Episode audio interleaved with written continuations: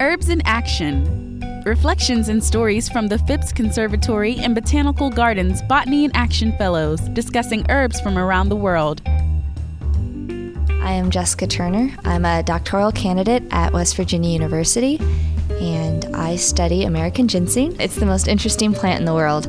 It is found in 36 states, but my research focuses specifically in Appalachia, and my own personal research plots are in West Virginia and southeastern Ohio. It's really just a small, inconspicuous little plant. You know, it can get up to be 25 centimeters tall, not very big. And so you see these bright red berries, and you just go over and you know it's the plant, and then you can just like dig up the root. And it's a really long lived plant. So the plants that you see on the ground could be older than the trees that are around them. They can be 65 years old. It's an herbaceous plant, so it comes up in the spring and then it dies back in the fall, but it's still living under the soil. And on its uh, rhizome, it'll get little scars and you can count how old it is. I think that's really neat. When the root is really, really valuable, it's when it actually looks like a little person. It's a nickname of it is man root. So the roots, you know, that's the cultural importance is that people go out with their families in the woods and their friends.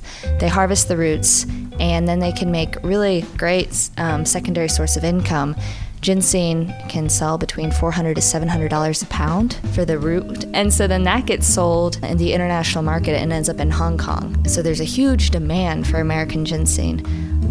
Ginseng itself does not taste very good. but it's, you know, supposed to be good for energy, it's an aphrodisiac. I think there's been studies done with like diabetes in the Asian traditional medicine.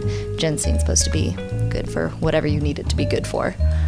I just love the fact that it's this little local plant that's found in America and it is so global and such of international importance. Herbs in Action is a collaboration between Phipps Conservatory and Botanical Gardens and the Saturday Light Brigade and is made possible by the Mary Jane Berger Memorial Foundation, dedicated to educating the community about the many benefits and uses of herbs. To hear this feature again or to learn more about herbs from around the world, visit mjbergerfoundation.org.